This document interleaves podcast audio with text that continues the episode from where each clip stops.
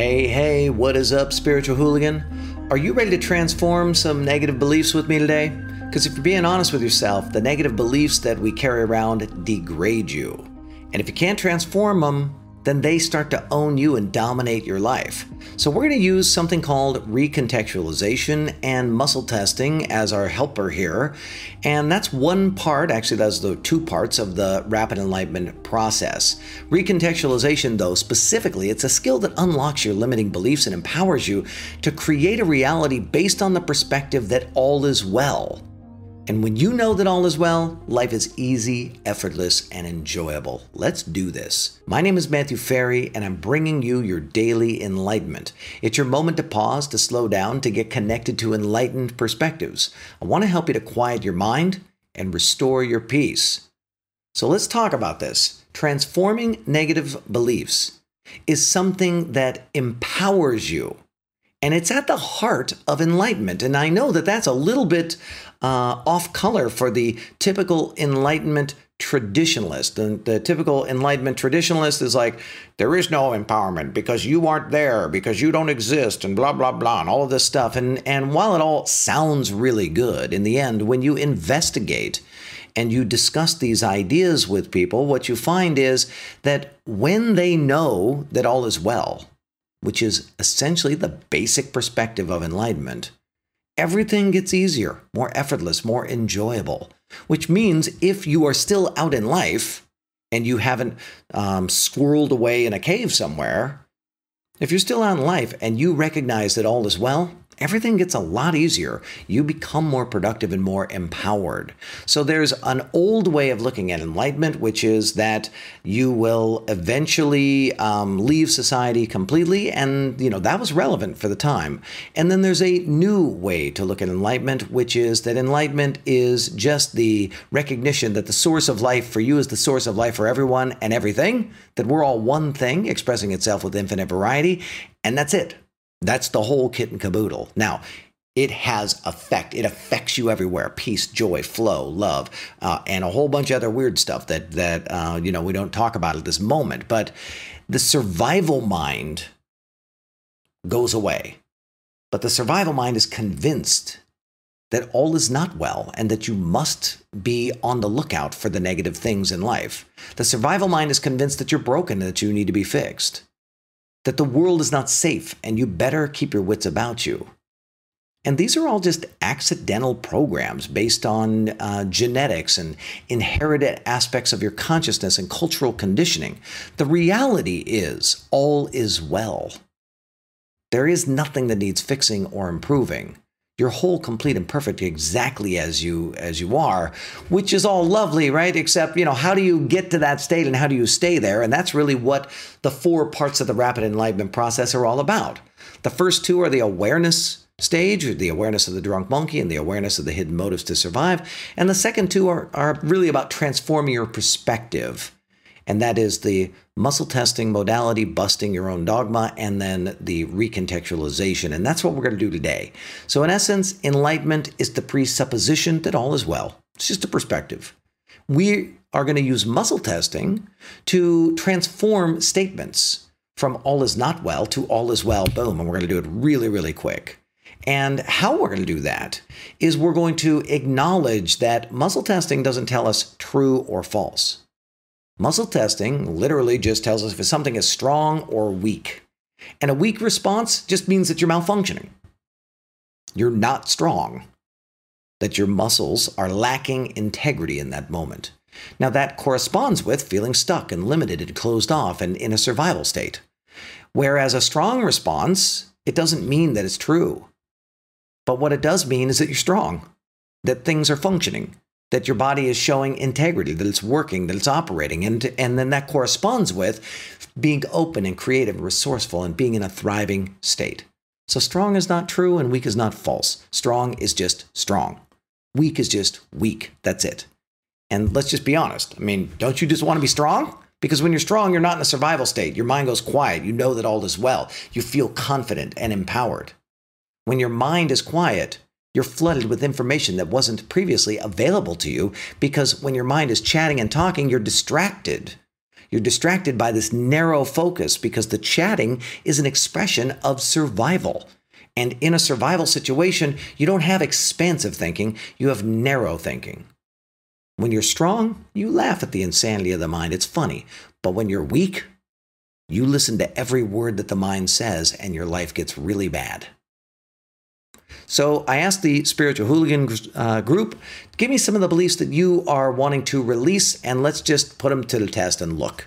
And so uh, they've been posting these beliefs that they want to release, and I'm going to go through four of them with you today. So the first one is people do not want to talk to me. Now, I assume that this is a salesperson, uh, but I don't know. Maybe it's someone who is completely alone and no one wants to talk to him. I don't know. But I assume it's a salesperson just because that's the context that I have. And people do not want to talk to me is a weakening statement. Now, it may actually be a true statement. People do not want to talk to me. That might actually be true. But it's a weakening context. It weakens the physiology. Here's a more strengthening way to think about it sales is a numbers game. That strengthens you. Now, that doesn't mean it's true either. But when you think about sales as a numbers game, what happens is your context expands. So now you're able to withstand or or roll with all the people who say no or they're mean or they're nasty or they push you away or whatever that is because you're in this framework that is more expanded and the framework says it's going to take a lot of different responses before I get the one response that I want. All is well. Here's another one that I said about that. People who are in need of my product or service will be more open to talking to me. So, again, this is a strengthening statement. And what it helps me to contextualize is there's some people who aren't in need of my product or service. They're not going to be very open to talking to me. There's some that are. They're going to be more open to talking to me. So, if you're in sales, you might play around with context to get your mind moving in the direction of being more productive so that you can do the thing that you said you would do. Here's the second one that somebody posted, and this is I'm unlikely to regain the full use of my limbs and be able to do my desired activities. Now, clearly, this person is experiencing some kind of physiological impediment.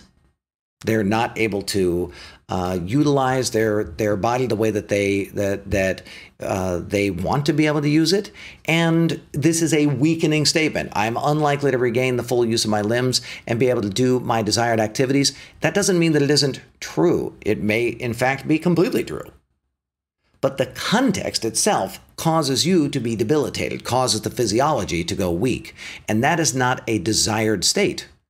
So, what we want to do is shift around the context so that you can begin to create a strengthened feeling inside of you, which will then empower you to be more creative, be more open, be more expressive, find new ways. So, here's one I can do the essence of whatever I desire. That is a strengthening statement. I can do the essence. So you may not be able to do the exact thing. Maybe you'll never ride a bike, but you could potentially ride something that is like a bike, that it has a similar feeling, that does that gives you the same kind of vibe.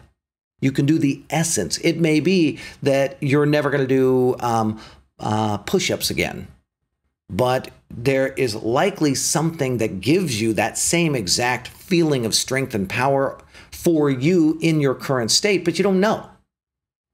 You don't know until you try. And that's really the next one that I wrote down is that if I'm committed, creative, and resourceful, I can find a way to do just about anything. This assumes that all is well. This is a strengthening statement. If I'm committed, creative, and resourceful, I can find a way to do just about anything. Not anything. If you say, if I can find a way to do anything, then it goes weak. Just about anything is just being honest. There is going to be a margin with which you will not be able to do things. But the, the question is are you committed? Are you creative? Are you resourceful? Or are you being limited and, and um, creating a victim response? So a victim response says, I'm powerless to do anything. And we can see with all the people who are, are limited with their body, we can see out there in the world that there's all kinds of people, they're limited with their body, but their mind is not limited and they find a way. Then here's the last thing I wrote about it is the only thing that is stopping me is my unwillingness to sift through all the possible ways to do what I want. So we get stuck. That's a strengthening statement. The only way, the only thing that is stopping me is my unwillingness to sift through all the possible ways to do what I want. We're unwilling to experiment because we get locked into the benefit of being a victim. There is tremendous value in being a victim. And because we receive the benefit of people's um, concern and worry and attention, it it for the survival part of you, it doesn't make sense to open yourself up to all the possibilities. So we limit ourselves. Here is number three. Number three, men don't like strong, independent women. This is a weakening statement. Men don't like strong, independent women. Now, it, it, may be true that some men are actually put off by strong, independent women. Okay, great. But men don't like strong, independent women is a weakening context. Here is a strengthening context be 100% myself. That is a strengthening context. We got to step back and just say, is it men or is it me? Because there are plenty of strong, independent women who are capable of of navigating in all kinds of situations with all kinds of different people and there are plenty of weak and insecure women who are also navigating just fine in all kinds of different situations that it really doesn't come down to how strong and secure you are per se it comes down to your willingness, your flexibility, your your creativity, your resourcefulness. So check this out. Learn how to be influential so that people follow my lead. That's strong. Learn how to be influential so that people follow my lead. It really is on you. You can, for example, spend time learning about how to communicate effectively with any kind of person. And you will find that no matter what that person's predispositions are, or what their filters are, or what their biases are, that with practice, you can actually be fully yourself, completely empowered inside of you. And influence them, connect with them, um, uh, participate with them. It's never them, it's always you. That is a strengthening statement. It's never them, it's always you. All right, here's number four, and then we'll wrap this up. I'm just never good enough, not smart enough, etc. This is a weak statement that goes weak on, on, anybody's body. And the reason it goes weak is that um, the idea of enough in general is arbitrary. It doesn't exist. It's an arbitrary standard and it's made up. Uh, the second part of it is, is that it's an expression of your fundamental misperception. Your fundamental misperception is an expression of the victim hidden motive. So every single person has a fundamental misperception. Somewhere they have a not enoughness. People don't like me. I'm no good. I'm, uh, you know, I'm less than others. I'm shy. I'm ugly. I'm stupid. I'm fat. I'm, you know, I'm not as smart. Blah blah. Something. You have some kind of a I'm not enoughness going on. Uh, it's standard fare for human beings, and it it really is a part of.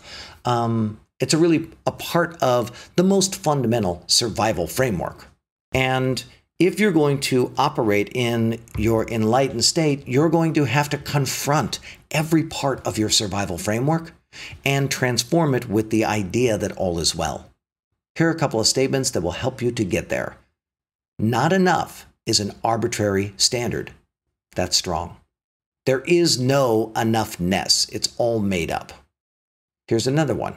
All standards are made up, and only relevant because of context. Now, let's be honest. I mean, there are best practices that we have figured out as human beings, and we are so blessed to have survival consciousness because survival consciousness is going to try and figure out how to mitigate the downside risk, how to remove what is dangerous, how to remove what is uncomfortable, how to create more ease, more efficiency in the outer world. So there are standards that we all agree upon as best practices to extend our life and make our life easier. Brush your teeth every single day. Your teeth will last longer. Okay, that's a standard, but it's made up. You don't have to brush your teeth. But there is a consequence for your action, for sure.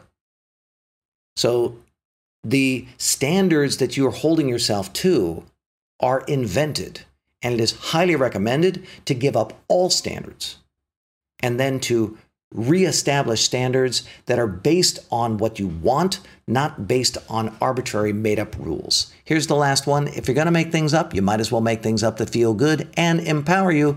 That's a strengthening thought. And my friend, I really want that for you. So, my question for you today is this What is the negative belief that you're going to recontextualize and let go of? And what's the new way that you're going to think about it? Will you put that down in the comments for me? I would really love to hear from you. My name is Matthew Ferry, author of Quiet Mind, Epic Life, and I would love it if you would like this daily enlightenment. Look, you you listen to it all the way through, you watch it all the way through. That's what tells these platforms that this is this is stuff that other people should be checking out. I would appreciate if you would help me get this word out there into the world. So, like it, leave me a comment, and share it with your friends. So go ahead and hit that share button and share it with some of the people that you think this would make a difference for.